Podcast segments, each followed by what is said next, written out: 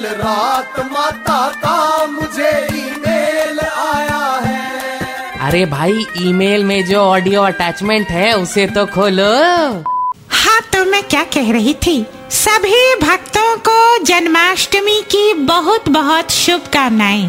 प्रभु की कृपा से रशिया वालों ने दुनिया का पहला कोरोना वैक्सीन तैयार कर लिया है।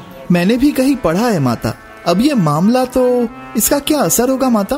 अरे वांगड़ू, इसका असर ये होगा कि जो चिंटू लोग चिन पे मास्क लगा के घूमते थे, अब वो मारे कॉन्फिडेंस के मास्क कलाई पे बाँध कर घूमेंगे। खैर, कल रात ही देश विदेश से मेरे कई पॉलिटिशियन भक्तों के कॉल आए। सब यही पूछ रहे थे कि माता रशिया ने वैक्सीन बना ली और हम अब भी लगे हुए हैं। प्लीज़ कोई आसान रास्ता बताइए। मैंने कहा, भोले, तुम भी अपने अपने वैक्सीन पे काम जारी रखो। सफलता अवश्य मिलेगी। वैसे, इस तरह के मामले में अक्सर क्लास के बाकी बच्चे, क्लास के उस बच्चे से फ्रेंडशिप कर लेते हैं, जिसकी मम्मी रोज टिफ़िन में मज़ेदार खाना देती है। ये भी ट्राई कर सकते हो।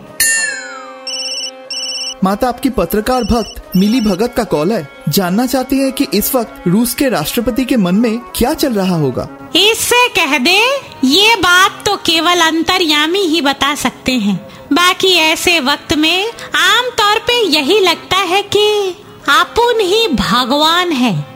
यहाँ के हम सिकंदर हम्म, हम्म, हम्म, क्यों रे वांगड़ू? माता शायद कोरोना वायरस ने आत्महत्या कर ली। आपके गाने सुनकर नहीं, वैक्सीन की खबर सुनकर। माता का ईमेल बाउंस हो गया। Just download and install the Red FM India app फिर से सुनने के लिए।